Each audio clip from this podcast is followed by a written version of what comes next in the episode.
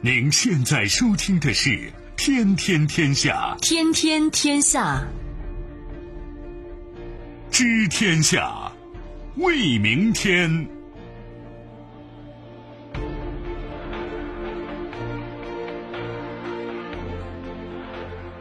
听众朋友，大家好，您正在关注收听的是《天天天下》节目，我是夏萌，有请本节目评论员重阳。重阳你好，各位好。我们节目的收听方式除了传统收听方式之外，您还可以手机下载计时 APP 来在线收听。计是河北的计，时是时间的时。另外呢，您还可以用手机打开蜻蜓 FM，找到《天天天下》。那接下来我们关注一下今天节目的主要内容。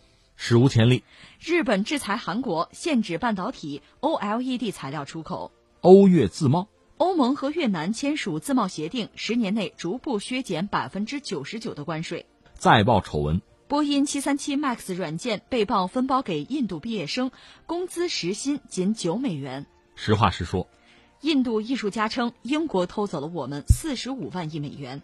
所谓何故？二三线城市争建摩天大楼，天际线下暗藏风险。那在稍后的节目当中，将会为您进行逐一点评。天天天下，今天的上榜新闻，我们首先来关注的是日韩关系。G 二零峰会刚刚结束，日本就开始制裁韩国。据媒体报道，日本政府将从七月四号开始限制对韩国出口部分半导体 OLED 材料出口。韩联社称，韩国相关业界高度紧张，认为稍有不慎就会出现严重的状况。日本经济产业省已经于七月一号上午公布了相关决定。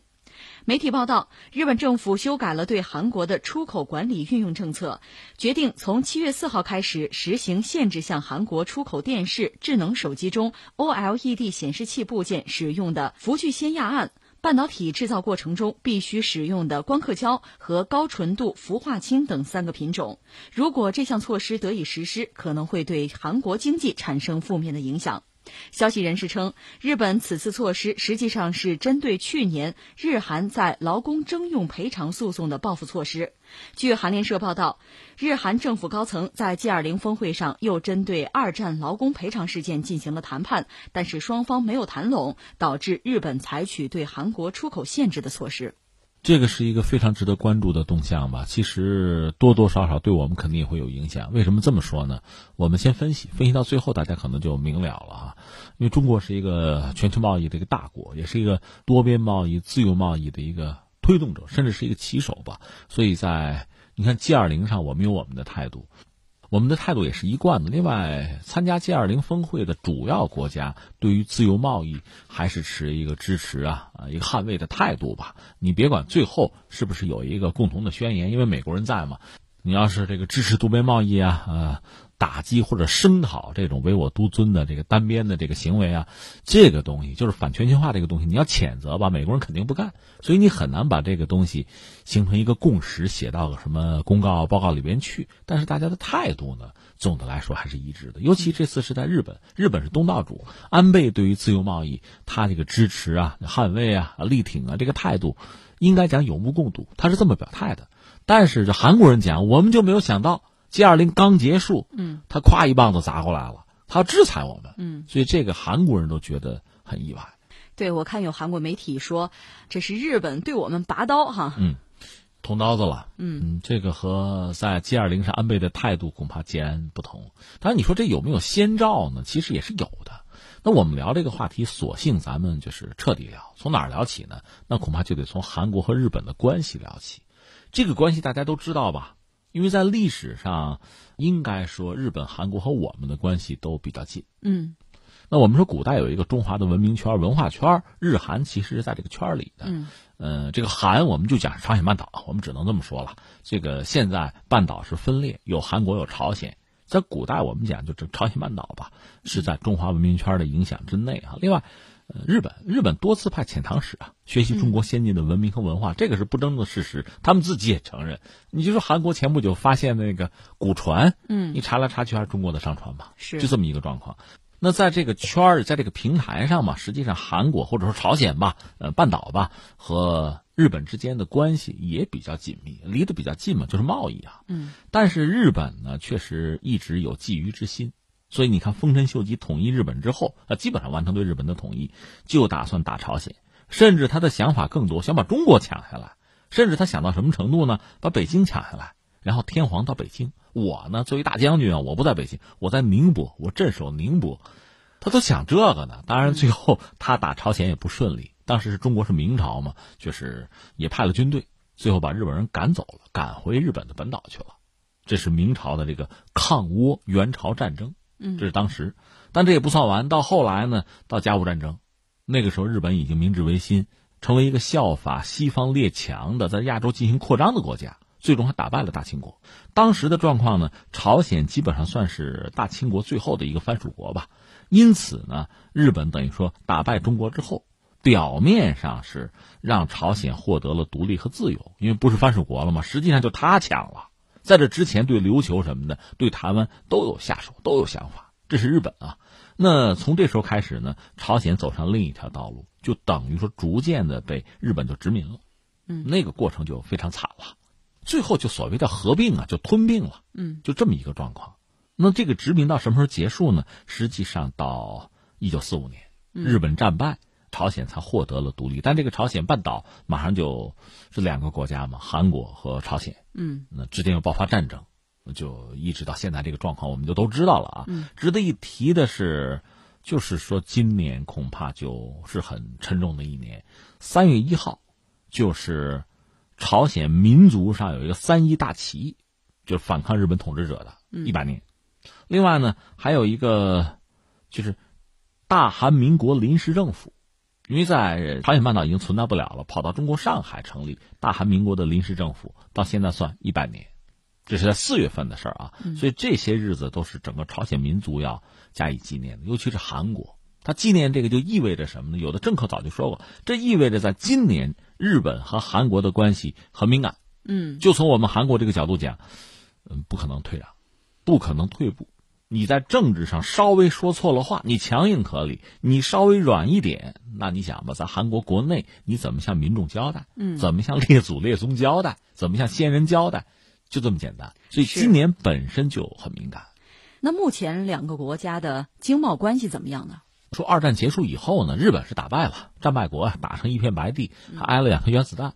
嗯，但是就美国驻军之后，双方的关系逐渐协调到最后。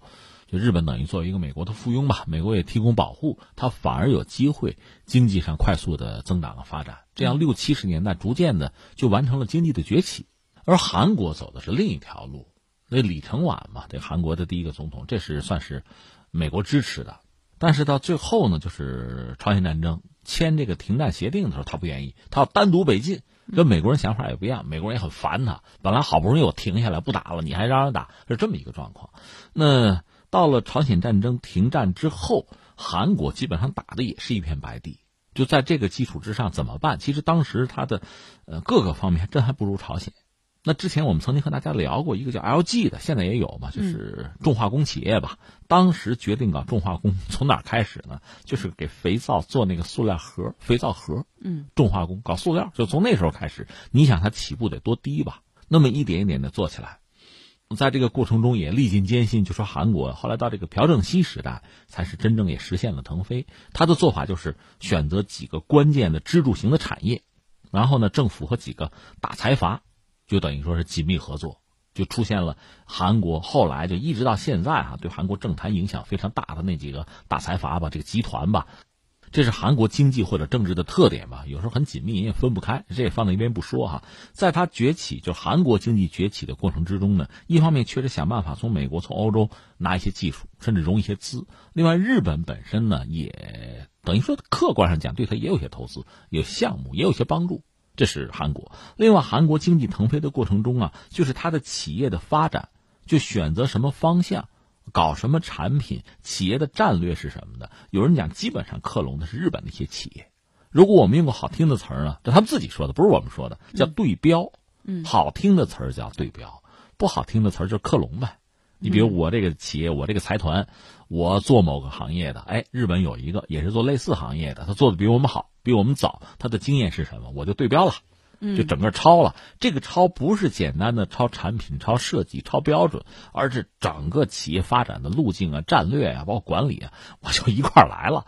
反正你在前面，你摔跟头是你的，我在后面跟就是了。它这么一个状况。所以你看，这个你看我小时候，上个世纪就是八十年代，印象很深嘛。就是日本，比如说家电，甚至包括那个卡式录音带这套东西啊，这个我们觉得那可能日本质量是最好的。很快，你看韩国也是这套东西，嗯，也是家电，也是什么卡式录音带也做出来了。反正你外观看着不错，日本手机、韩国手机，对吧？日本汽车、韩国汽车，日本造船、韩国造船，就来吧。所以韩国经济腾飞，你看它在路径上、在方式方法上、战略上，其实你可以看到日本的影子。今天我们也不多说这个了，就大概至少日本人是有抱怨的。你看他老跟着我们后面抄我们，而且他成本比我们还低，嗯啊，最后还占一竞争的优势。那韩国就当然笑而不语了。十年前大概就是人均吧，论 GDP 吧，大概韩国是日本的百分之五十一多一点点，就一半多一点点。后来十年之后能到个百分之八十五。韩国作为一个发达国家，等于说也比较成功吧。但是是这样啊，一个从公众、从社会的心态上讲，对日本其实很复杂。一方面，其实你离不开，嗯，一抄嘛，对吧？但另一方面，从表面上、表象上讲，一般是比较反感的。在经贸上合作往来有，绝对有，但是从社会的心态上是反感的。待会儿我们再解释啊。实际上呢，你说公众反感、公众排日。这是个潮流，在二战结束以后，他们查过汉奸，但实际上你也查不太清楚。就说朴槿惠的爸爸朴正熙，那是在日本的军官学校毕业的，还在中国的东北、华北这块从事过就镇压抗日分子的行动呢，这算汉奸吧？怎么也当了韩国总统了？所以这说不太清楚。但是从民众的心态上，他们有这个心思。嗯。可另一方面呢，在经济上、在企业、在产业上，其实又很纠结。嗯，远远比人们想象的，就是关联要复杂，就捆绑还是比较依赖日本的。那刚才我们这个新闻谈的就很有意思。日本呢，就你看他不动声色，他就点了三款产品，这确实符合日本人的个性。他不像特朗普，特朗普嚷嚷啊，嗯，对吧？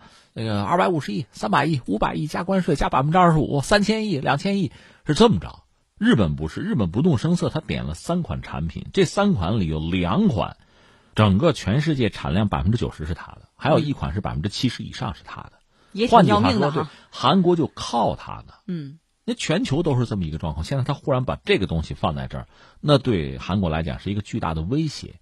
他也没说死，说我就这么整你了啊，也没有。日本这个话有点缓，但是呢，他后边还有后手牌。嗯嗯，我简而言之，我可以说他三步走吧。第一步就是刚才我们谈的这个东西。如果接下来接着干的话，日本还可以干什么呢？日本因为他和韩国以前自认为就是跟美国都是小兄弟嘛，是吧？呃，自认为是在自由民主制度啊，在市场经济啊，这韩国日本是基本上是秉持同样的信仰，是吧？同样的原则。所以他们在很多领域，比如在高科技领域，这是天然的，这个贸易是可以做的。嗯，你比如对华，对这个所谓共产党国家、西方国家有所谓叫禁运，但是他们之间不存在这个问题，对吧？所以说日韩之间呢，它有一个所谓这个，你比如说有白名单，日本有白名单，韩国是在白名单里边的。白名单就是说什么呢？就是各种各样的尖端科技出口是免申请的优惠。嗯。您咱哥俩关系好，你想买买，我就不需要什么专门的什么名单啊、审查什么的。现在我把你从这个白名单，就是优惠的这个名单里，我移出来了。嗯，你买是吧？我也不一定不卖，对吧？那看我心情。但是你买什么，每一项我政府可得审查，我不高兴就不让你过，不让你过你就买不到。这个估计是下一步，这个随时可能再推出来。那么第三步是什么呢？我们知道日本牵头搞了一个。CPTPP 大家还记得吧？嗯，美国嚷嚷那个环太平洋伙伴关系，美国忽悠半天，最后呃，特朗普一上台就撕毁不干了。嗯，日本、加拿大什么，他们说咱们干吧，还想拉美国进来。那韩国进不进啊？你想不想进来啊？我牵的头，你惹了我，我不让你进，这可能是第三步。我们走着瞧啊，是不是最后是多管齐下？咱们等着。但是还有几张牌，嗯，日本还没有甩出来。但是你看看这个只言片语吧，已经有这个意思了。是，嗯，这是我们说清楚了日韩的这个经贸的关系啊。那我们从经贸领域再撤出来看看政治这个问题，看的可能就比较清楚，或者再深一步了。你看啊，日韩这个关系，因为美国在亚太一直以来啊，是特朗普上来之后搞成印太了，之前是亚太，有两个毛，就是两个最重要的盟友，其实就是日本和韩国。对，因为这个大家一看地图就明白，这个朝鲜啊，包括中国，甚至俄罗斯啊，对美国来讲，他需要在亚太找盟友来盯住啊，来来制衡，所以这两个国家对他来讲很重要。美国也一直希望这两个国家呢，就是关系处得好一点，是吧？你配合我嘛，配合好一点。但是日韩呢，我们讲从历史上讲，那韩国人确实他民族主义情绪很强。嗯，你殖民过我呀，当年真的是很惨。他那个皇帝叫李熙嘛，应该是被日本人毒死的，砒霜毒死的。媳妇儿呢，就是那所谓明成皇后啊，明成皇后是死了之后追封的，之前就是那叫敏妃吧。那个死的更惨，日本浪人给残害，连尸体都没有放过，还进行了侮辱。到后来这个事儿哈，呃，那些浪人的后代专门去韩国，可能还谢过罪，就这事儿是真的。所以你想，两国关系能好吗？一到有事儿了，咱先念叨念叨。那历史上你们做那些不是人的事儿哈，你你 道歉啊什么的。前段时间韩国国会的那个议长还曾经说这个。我记得他是在这个令和时代之前说的啊，就是那个刚刚退位那个天皇，他吧应该是战犯的儿子呀，就指的那个在二战时候那个日本天皇，嗯，那不是没有被定为罪犯，但是这位议长说他就是罪犯啊，对吧？所以现在那天皇就是他的儿子，那你得道歉呐。你像慰安妇这个问题，我们韩国这么大的这个反弹哈，你这个天皇如果握住老奶奶，就是那个慰安妇的老奶奶的手，你说我真诚谢个罪，我道个歉，这事儿不就了了吗？这是他们议长，那不是一般人啊，政客嘛，他的态度，政坛领袖的态度，这日本人当然不干了，说你道歉，你得道歉，我不道歉，就是一直在在这个样子，就民间情绪一直在顶牛，呃，还有一系列的问题，领土问题。那个独岛或者叫主岛，呃，慰安妇的问题、历史教科书的问题，还有这个劳工，在二战的时候，日本曾经就是等于说是那就是非法的、很不人道的。呃，对中国也是这样嘛，有一些劳工就抢了，就是把一些劳工掠去，然后做苦力，大量的人就这么死掉了。你得赔偿啊，你道歉总得有吧？这个事情现在韩国又提出来，在韩国国内那也有法院嘛，我们一裁，那肯定是日本企业不对啊，嗯，罚钱罚款，要不然别玩了。那日本怎么着呢？日本当然就是说一系列的反驳。你看，日本对历史问题向来暧昧，能不承认就不承认，能划过去就划过去。我们都知道嘛，就我们跟他也有这账要算嘛。他跟韩国之间那就更不用说了。再加上朴槿惠时代还有一出，就是那个慰安妇的那个事儿。日本的意思就是说我给你一笔钱，咱搞个基金，他就是慰安妇有个基金嘛，十亿日元，其实也不是很多。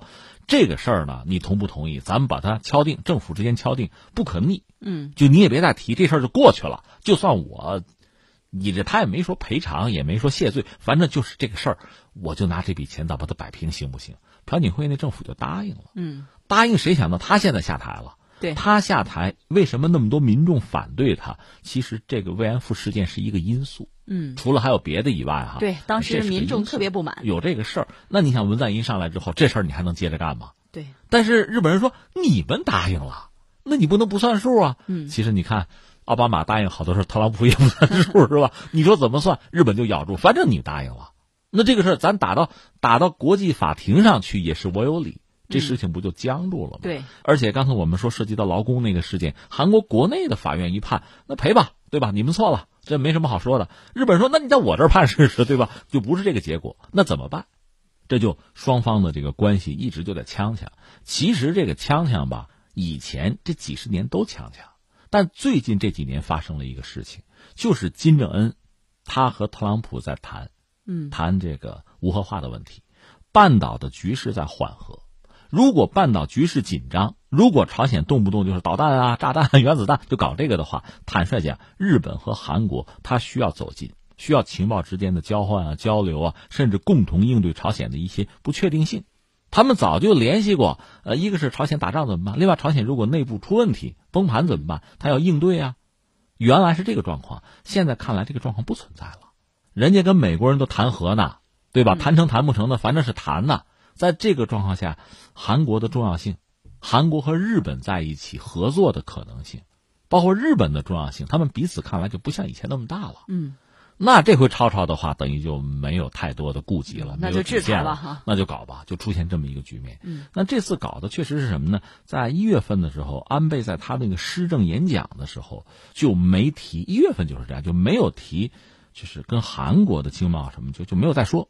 韩国这边一看哟，就不重视是吧？那我们也有我们的反制措施啊，也说了一些，呃，或者说专门回避了一些话。我们刚才讲，因为不是美国嚷嚷的吗？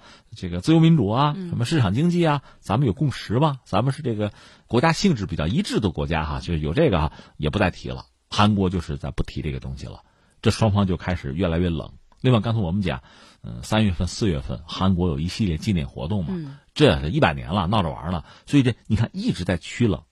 另外，比如说那个自卫队的军舰，这不去年我们讲这事儿吧？本来去韩国，韩国那边说你不能挂那个旭日旗啊。那我不去了，嗯，最后就就越来越就进入一个就下滑的通道，好像也没有什么阻碍，也没有刹车。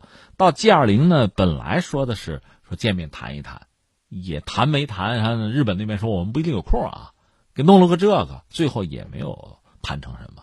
翻回来，日本就开始，这就是制裁了。嗯，而这个制裁我们讲打的其实都是七寸，因为我们讲韩国经济从表面上看还不错。虽然它最近这两年经济状况不佳，但毕竟是发达国家。可是它的行业，它整个产业最要命的，比如半导体什么的，这是它很看家的东西。它又不是完全能够自理，它还需要就是刚才我们讲这几样产品都是靠日本。对，现在我们看到日本要制裁韩国哈，关键这俩现在也都是美国的盟友，那美国又该怎么处理呢？目前我们没有看到美国有什么太多的动向。美国现在注意力，特朗普这不是跑到三八线和进程握了个手吗？这很成功啊。嗯，那这种成功，其实你可以说是对他国内政治应该有比较积极的影响。哎，你看，和和这个朝鲜又可以重启这个核谈判了，这样意味着他在自己的大选。在这个进程之中，按说是可以，啊，至少不减分，是加分的。我接着谈了，对吧？本来有一个危局被我化解了，而且是我很聪明的提出来的，发了条推特，要不见一面是吧？而且他当面感谢说：“你看，还得谢谢你啊，如果你不来的话，我就很尴尬了啊。”是这么一个状况。那至于韩国和日本之间的经贸领域的问题，你们自己玩吧，嗯，对吧？这个恐怕应该不是特朗普现在最关注的事情了。那可是对于韩国来说，哈，那三星这也算是韩国的支柱企业了。接下来该怎么办呢？啊，这不是他能解决的问题，因为刚才我们讲，日本它有的产品百分之九十是它生产，你再找其他的替代很难。另外有意思的是，三星除了自己保自己的产品以外，它还有代工呢，甚至对苹果未必没有影响吧？嗯，这个故事就比较复杂了。而日本方面敢这么做，我相信日本算计了这些东西。呃，另外，日本最近这这两年吧，你看，一个是和英国走的比较近，另外呢，和欧盟也签了自贸协议，另外和中国的关系最近改善也比较到位，嗯，所以他对对韩国，不管是这个整个产业链也好，对市场也好，他真的不是那么在意了，所以他敢下手。那至于韩国方面呢，这不是个技术问题，这是个政治问题。在政治上怎么突破，或者说在尽可能不失颜面的情况下和日本能够达成政治上的某种共识吧，至少维持现状什么的吧，达成这个东西才能确保在经济上、在产业上不出大的波折，只能是这么说。这个给我们的一个提醒就是什么呢？特别像我们中国这样一个大国。在全球化的时代，确实很多产业链啊，很多这个生态，它是在全球布局和分工的。但是在一个核心的技术上，你真的还得把在自己的手里，不然的话，分分钟让人家掐脖子，就太惨了。对。那最后我再说一句，一个是很少见，就日本忽然出手哈，嗯，这事确实不多见，而且他出手也不是大张旗鼓的，是那种点死穴的那种玩法。对。那另外，我就觉得以日本目前在。全球政治经济格局里边的这个位置啊，这个事儿他也估计，他也不会做的太绝，我们走着瞧。嗯。好，听众朋友，接下来又到了我们的如意购主播推荐时间了。现如今，享受生活、追求潮流已经是一件非常普遍的事情。想要脱颖而出，那就需要通过装扮来改变自己。染发呢，就是其中的一种方式。想要染头发，选择合适的染发膏非常重要。施华蔻是个很有口碑的染发品牌，它特别含有润发成分，温和无氨。呵护秀发，远离伤害。草本精华，天然护色，蕴含荔枝、首乌、枸杞、绿茶四种草本精华，染发的同时也可以深层滋养秀发，让秀发顺滑、润泽、健康自然。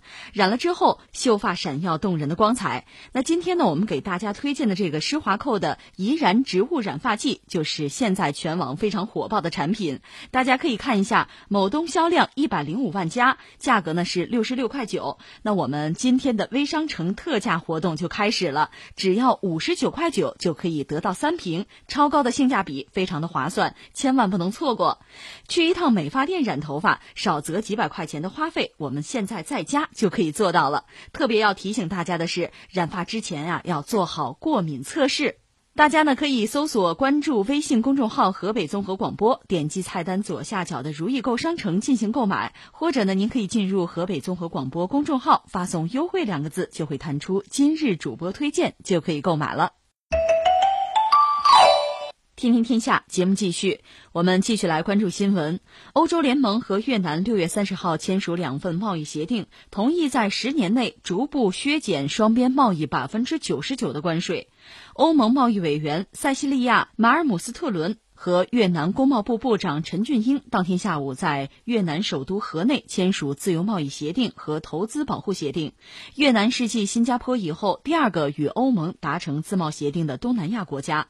欧盟是越南第二大出口市场，越方出口的主要产品包括服装和鞋类。双方自贸协定磋商历时大约三年半，二零一五年十二月底结束。由于欧盟内部法律程序的原因，拖延至今。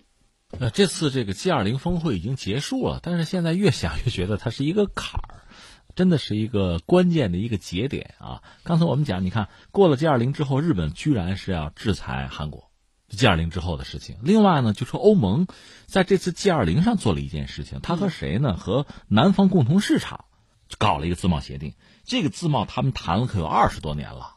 这个南方就是等于说是南美吧。共同市场包括主要是这几个国家吧，呃，巴西、阿根廷、乌拉圭、委内瑞拉，还有巴拉圭五个南美洲的国家，南方共同市场，欧盟和他们签了，然后你看 G 二零之后，现在又和越南签了，这个紧锣密鼓，这个力度哈，这个节奏确实给人留下很深刻的印象。那这个事情怎么说呢？我觉得分三点说吧。第一点，我先把这些事情都放下，说谁呢？我觉得中国人嘛，中国媒体嘛，我们先说中国。其实中国是整个欧盟的应该第二大贸易伙伴吧，因为美国还是要排在前面。呃，双方贸易额包括双方经贸的这个联系啊，紧密程度非常之高。但是即使这么密切，到现在欧盟和中国一直在谈，始终没能达成自贸。这个原因当然很多了。我个人理解几个原因，一个是什么呢？就是欧盟内部其实对这个问题态度不是很统一，因为二十多个国家各有各的小九九，所以对和中国达成自贸这个事情，大家想法可能有所不一，更多出于自身利益的考量吧。另外呢，也有些传统的东西，比如涉及到意识形态的东西，也可能会有，但关键还是在于利益上能不能达成一致。有些欧盟国家担心什么呢？因为中国是全球第二大经济体，太过强大。嗯，如果真的咱们搞个自贸的话，中国产品把我们淹了怎么办啊？就淹没了我们，对他们构成威胁哈。怕这个。另外呢，在目前这个状况下，你看，对我们中国人来讲，既然没法和整个欧盟有一个自贸，那和欧盟里边一些国家，咱们谈谈生意，交交朋友，好不好啊？嗯，这个他们也有一些人有警惕，比如德国人，他们会觉得，哎，你不会是挖墙脚吧？他们会担心这个东西，你会觉得也很可笑，是吧？但有这样的一些人在，他就阻碍了双方就在自贸上能够尽快的突破。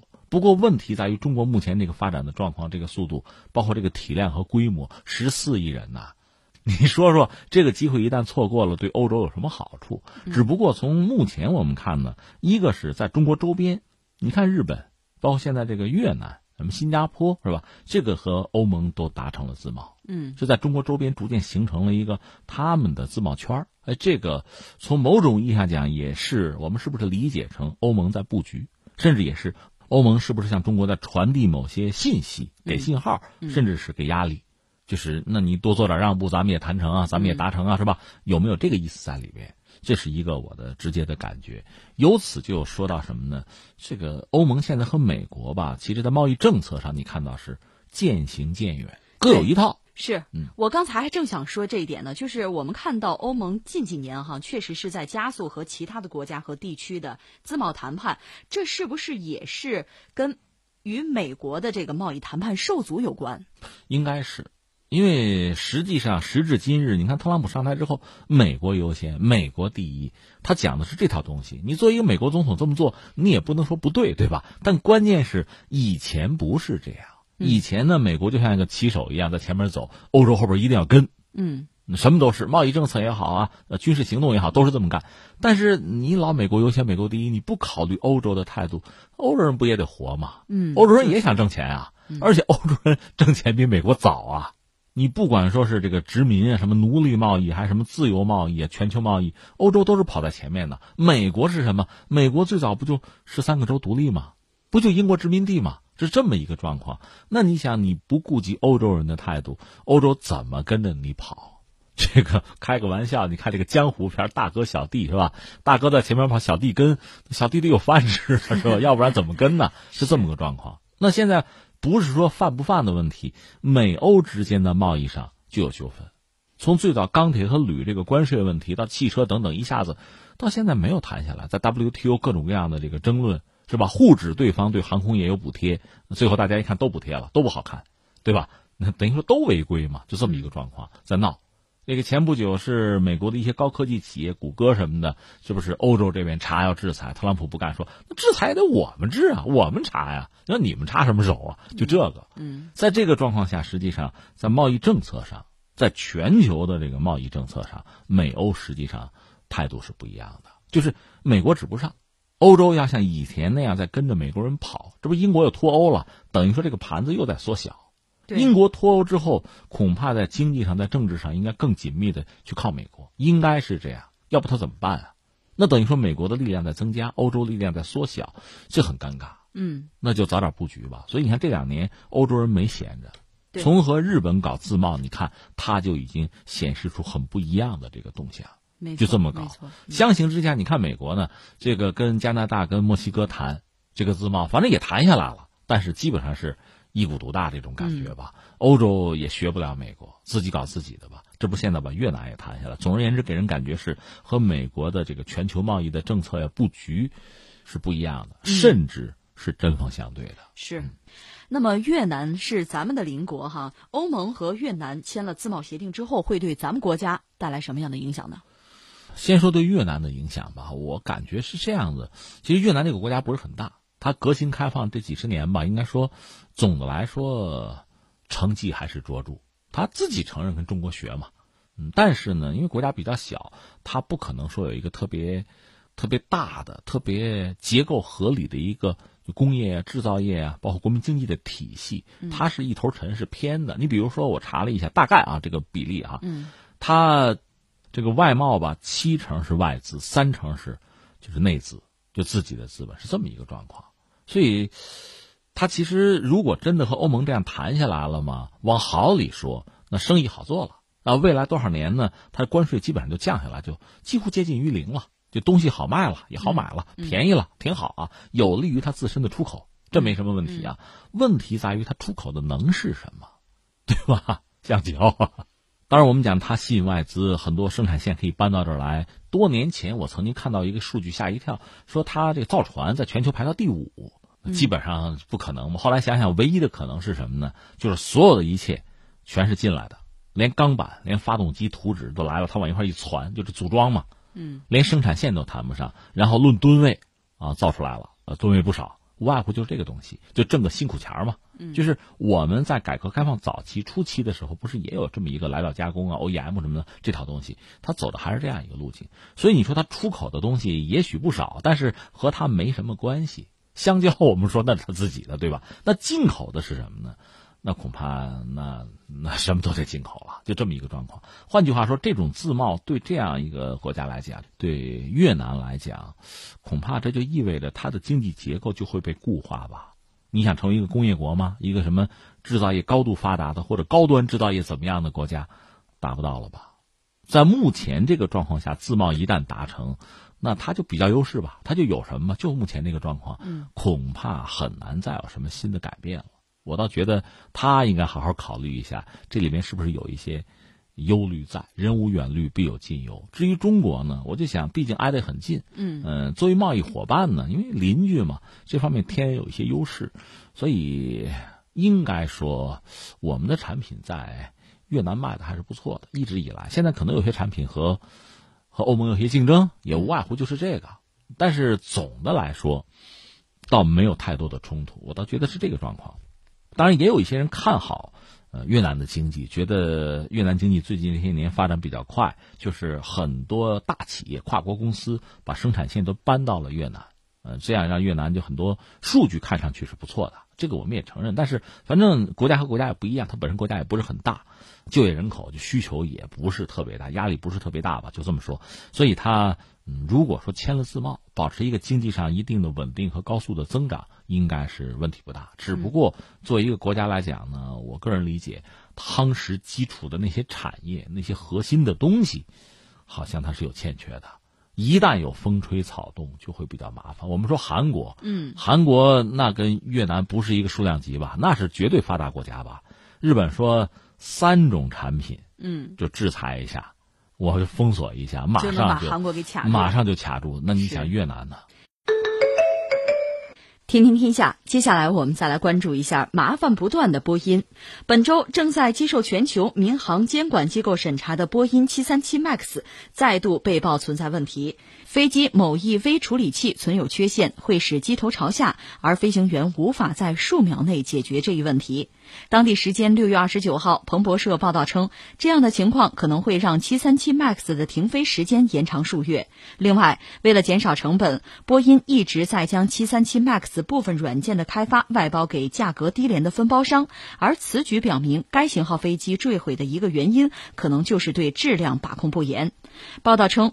包括印度 HCL 科技公司在内，这些第三方软件开发商雇佣了刚毕业的程序员，给出的薪资很低，每小时九美元；而波音公司直接雇佣经验丰富的工程师，开出的薪水大约是前者的四倍。哎呀，这有完没完了？这个事情只要你一挖哈，总能挖出一些问题来。这样下去的话，波音七三七就是 MAX 这个系列，恐怕真的是无法翻身了。嗯，不但如此，现在不是连七八七他们也在查吗？对，如果真查的话，恐怕问题也不会少。嗯，因为怎么说呢，这个所谓人品素长吧，一个企业也是这样子，到这样一个状况，真的就就很麻烦了。毕竟都是一家公司嘛。而且这个所谓积习啊、积弊啊，实在是太久了。现在我们看到，这都不是说今天才出现的问题。对，包括你看，不管是波音也好，还是这个 FA，等于说都表达了这么一个态度。不是最近的事情，我们一直这么干，没有出问题啊，那就是你一直这么干的呗。那现在就是出问题了。除了这个以外，还有一个什么呢？应该说涉嫌歧视吧。他们选了是印度的，就是外包给他们，因为印度又找了很多刚毕业的年轻人嘛，图便宜嘛，成本低嘛。刚才你不谈到了吗？一小时九美元，如果单纯说九美元，对一个发展中国家来讲，这数也不少。如果一天工作八小时，九美元，你算啊，一个月挺可观。但问题在于，这九美元是不是都到程序员手里啊？有没有什么中间商赚差价呀？对吧？而如果用一个成熟的欧美的工程师的话，乘以四吧，嗯，咱们也是四倍的价钱吧，是这么个状况。所以你看，关于波音呢，我们最近这段时间比较密集的关注过它，每次就是又又挖出一个问题来，又出了事儿了，然后恐怕又得推迟。就这么一个状况，这么下去的话，波音的声誉啊，在这一次一次的这些丑闻的败露之后，会出越来越多的问题。当然，你说这是不是意味着波音会彻底倒掉？嗯，我个人只能说我看不清楚，我还看不到它确实要倒掉、彻底要倒掉的迹象。我不像很多人就是判断那么笃定，说没问题，这回它就完了、垮了。我觉得不至于，它树大根深，呃，而且波音是前台，后台说到底是资本啊。你看看它的股价表现就知道了。如果刚才我们说这个新闻在它的股价上依然没有太大的影响啊，没有暴跌的话，那么就意味着资本还还要利用它，还在挺它，在撑它。因为它一旦倒掉的话，多少人会血本无归啊？资本是受不了这个东西的，而资本其实是没有道德可言的。我觉得我我是这样来看问题，所以我们还看不到波音就此倒掉。就这么一个标志性的一个一个迹象还没有看到，但另一方面，你这样透支人们的对你的信任的话，不光是你波音，包括 FAA，包括美国制造，那是要出大问题的。实际上，我们说中国是一个制造业大国，全世界就全人类吧，大概有十九类别，就主要的制造业这十九类里边，中国只有一项没有超过美国，就是航空制造业。如果美国在这个领域哈就坚持自己，咱们不有个词儿挺挺常用吗？不忘初心啊！如果你真的是不忘初心，你坚持自己的原则，坚持自己的标准的话，那么美国在这个高端的就航空制造业这个领域依然是全世界最牛的。但你要是自毁长城的话，那就没办法了，对吧？那个中国话叫什么？天作孽犹可恕，自作孽不可活嘛，就成了这么一个状况。所以现在我说我没有看到它马上倒掉的迹象。不等于它不倒，不等于它在未来的某个时间不会咔嚓一下子倒掉。另外，我还想感慨一个什么呢？最近看了一个东西，和大家分享一下吧。就说企业，企业最终的目的是干嘛？你说当然挣钱了，怎么说呢？也有人说这个说法不是很确切。你这样理解啊？你把社会理解成是一个老板的话，那么所有的企业都是给这个老板打工而已。那你把你自己的角色要做好，比如说你是一家就是商业企业，我就是个商店，我就是个超市，你要做的是什么呢？你争取是尽可能多的货品，要丰富的货品。另外呢，尽可能的便宜，你让这个消费者呢花钱花的爽、痛快又实惠，这样你存在的价值就有。那比如说我做大了，我垄断了，我利用我垄断的优势，我多收钱行不行？在理论上是这样的，可以做到。但是在现实生活中，其实大量的所谓就是在市场上已经有垄断地位的企业也没有敢这么做。嗯，为什么呢？你敢这么做，你那是自绝于人民，必然会有。虽然现在没有，马上就会有人和你竞争，就会把你的这个垄断优势打翻在地，会这样的。嗯，所以作为一家企业呢，把自己的本分做好。如果你只想着挣钱的话，可能一时你有垄断的优势哈，你挣到这一把钱，但是很快就有竞争者出现，你那个垄断再垄断的地位说垮就会垮。那我说了半天，这不又回到波音了吗？波音一度是在全世界很牛的一个就是民机生产的大户。那美国最牛的除了波音，还有一个那个。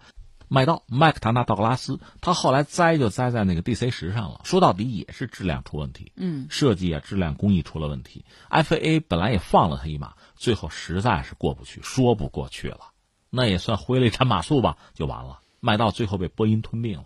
我也经常感慨，你说这个历史啊，命运啊，我就在讲，他就像是一个老人，因为年岁大嘛，老人性格很乖戾，很喜欢恶作剧，动不动就捉弄谁。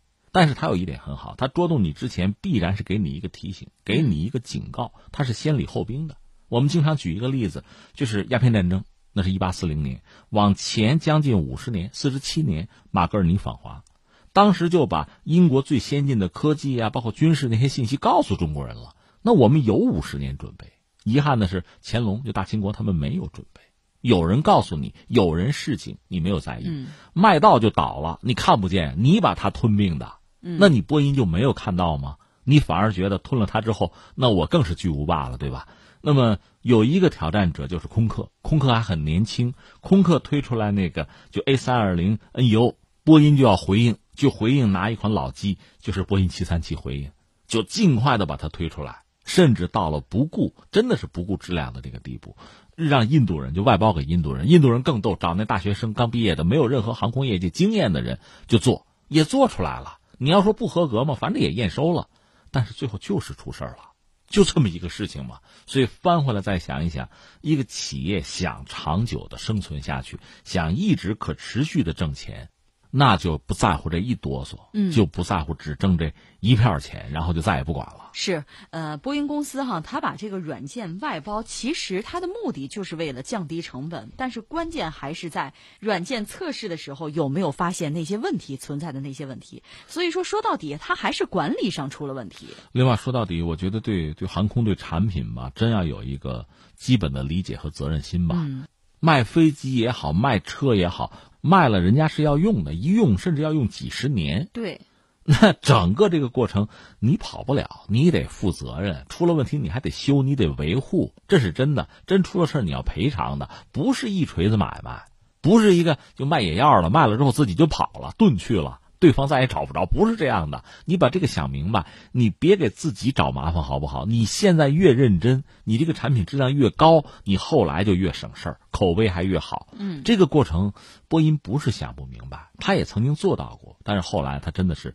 背弃了自己的理想，他只是追求一个盈利的增长了。或者说，他只是考虑对股东负责了，嗯，拿一个好看的年报而已。他忘了，他主要是给消费者服务的，没错。而那些股东不一定不坐飞机啊。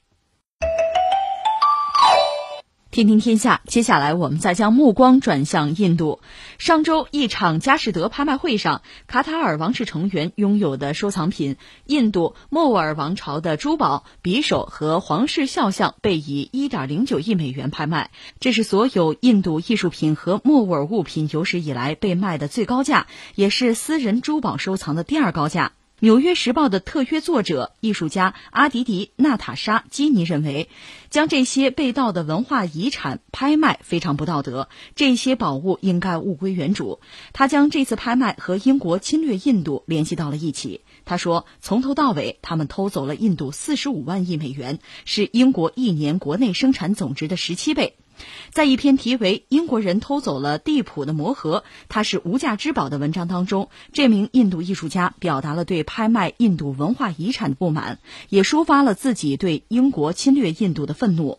拍卖当天，一个特大号的地普苏丹二十面金色魔盒复制品被呈现在佳士得拍卖行的大厅里。该魔盒的真品最终是以四十九万五千美元的价格被一名匿名电话买家买下了。感慨一句吧，这个艺术家啊，就印度这位艺术家，他的话代表了非常多的，就是在西方殖民史上遭受过欺凌、啊侵略、那掠夺，就这些国家吧，人民啊，包括他们的后代的心声，恐怕是这个样子。刚才你讲了一个人叫做蒂普苏丹哈，这个人是十八世纪，就是印度吧，他那个地方很多邦吧，土邦啊、小王国啊，他是其中一个叫麦索尔王国的统治者。一七九九年呢，有一次安格鲁麦索尔战役，他是算阵亡吧，他是被英国人杀了。怎么杀的？当时啊，这是个地名嘛，叫斯里兰加帕特纳，在那儿一个肉搏战之中呢，说一个英军士兵想从这个地普的皮带上抢一个金扣。你想这成何体统？当时肉搏的时候就抢这个扣子，对方还活着呢。然后这位苏丹呢就不干了，就回击，而这个英国士兵对他脑袋就来了一枪。嗯，到最后这个地普的尸体被发现的时候啊，一丝不挂。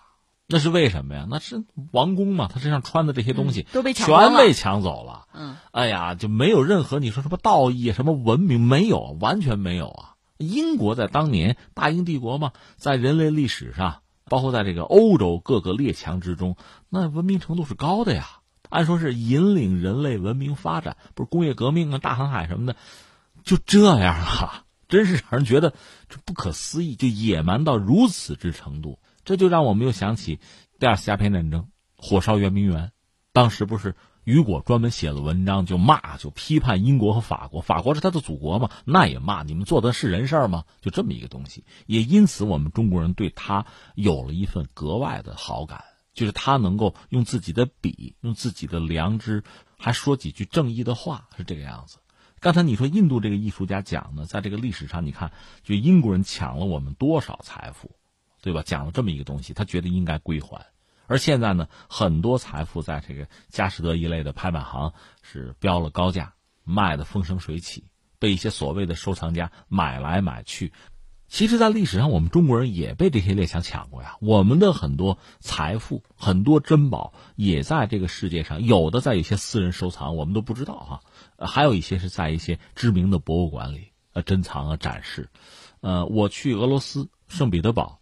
它那个东宫本身就是一个巨大的博物馆，它还有一个什么规矩呢？就是本国的，比如说我是中国人啊，他那那个中国馆就谢绝中国人去参观的。我去那儿正好有一个就是埃及的古文物的一个展览，导游说那埃及人是被谢绝参观的。嗯嗯，这个中的这个非常隐秘，有时候难以言传，但是大家心知肚明的这个逻辑你是能感受到的，就是这么一个状况。呃，怎么说呢？一个是历史毕竟已成历史，那段历史已经发生了。嗯，除非将来有什么时光机器，我们无法改写历史。但是历史到现在并不是一个终结呀，历史还在发展啊。历史还在前进啊，在未来的岁月，我觉得我们该做些什么呢？刚才我们说这个印度的艺术家已经很明晰的表达了他的态度，一个就是谴责，就英国人抢了我们，占了我们便宜；第二个是什么呢？还呢？嗯，这段事情已经发生了，我没办法改变了。但是之后呢，你就抢了你就卖，来回这么倒，这总不合适吧？我觉得这是代表了很多人，包括我们很多国人的这个态度。三点。第一呢，我认为很多虽然是古代的啊，珍宝也好，或者其他的一些什么古迹也好，它是当时的我们的文明发展的巅峰。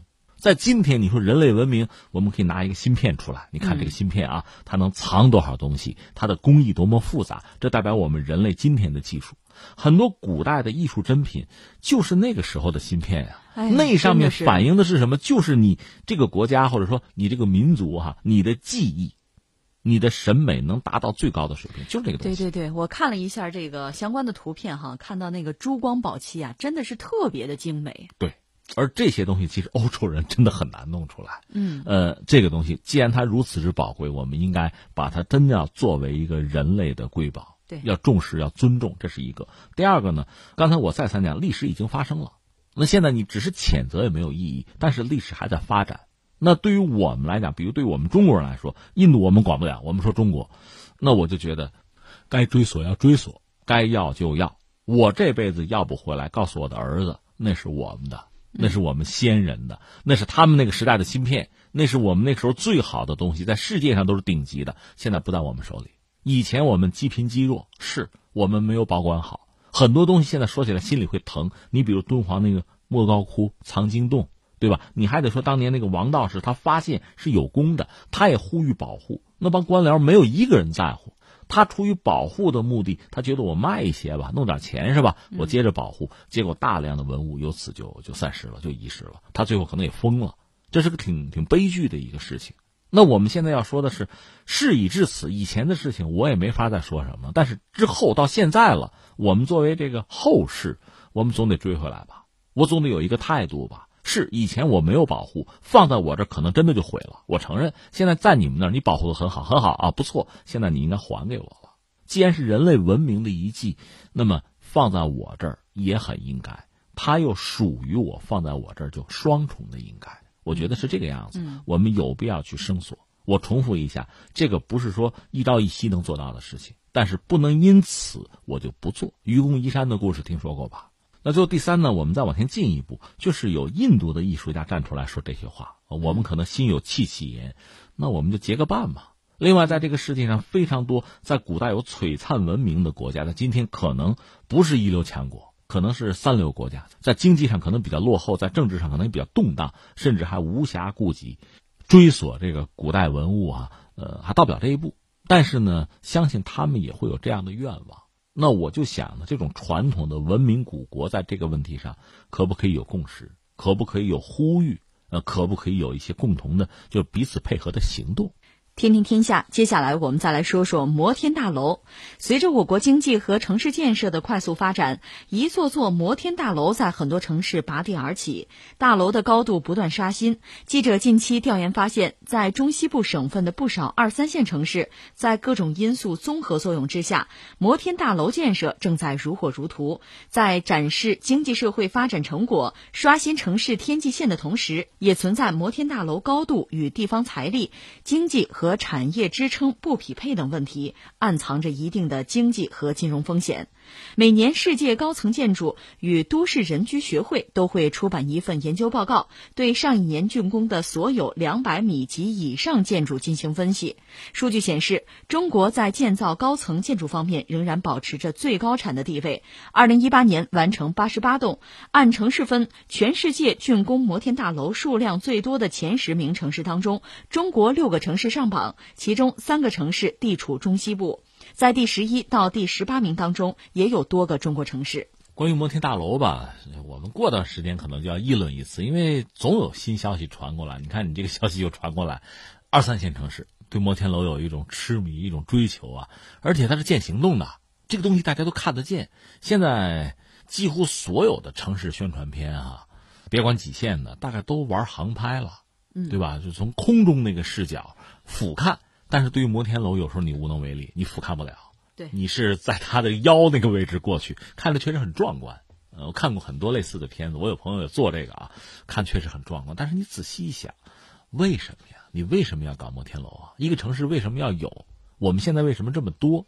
说说历史吧。世界上最早的叫摩天大楼，你现在听着都可笑，知道多高吗？嗯，十层四十二米，这叫摩天楼，已经算是摩天呃，当时啊最高了。当时是在一八八五年，是芝加哥，是一个就是叫家庭保险大楼啊、大厦之类的东西吧。这是一八八五年，从这时候开始吧，这是美国第一个搞，这是据说是全球的建筑业界都公认啊，这叫摩天楼啊，第一个啊，十层四十二米。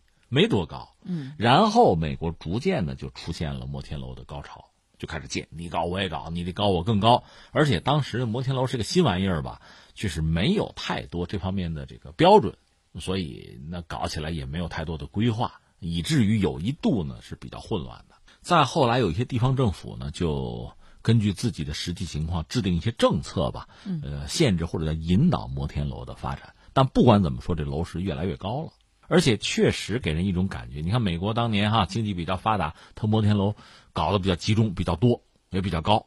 但当时这个技术水平就那个样子，你说太高也不现实啊。那今天中国经济发展速度太快，所以你看我们这个摩天楼多啊高，而且现在好像没有刹车的迹象。一线城市、超大城市有了，轮到二三线，二三线完了备不住就四线、五线 是吧？就这么着就搞起来了。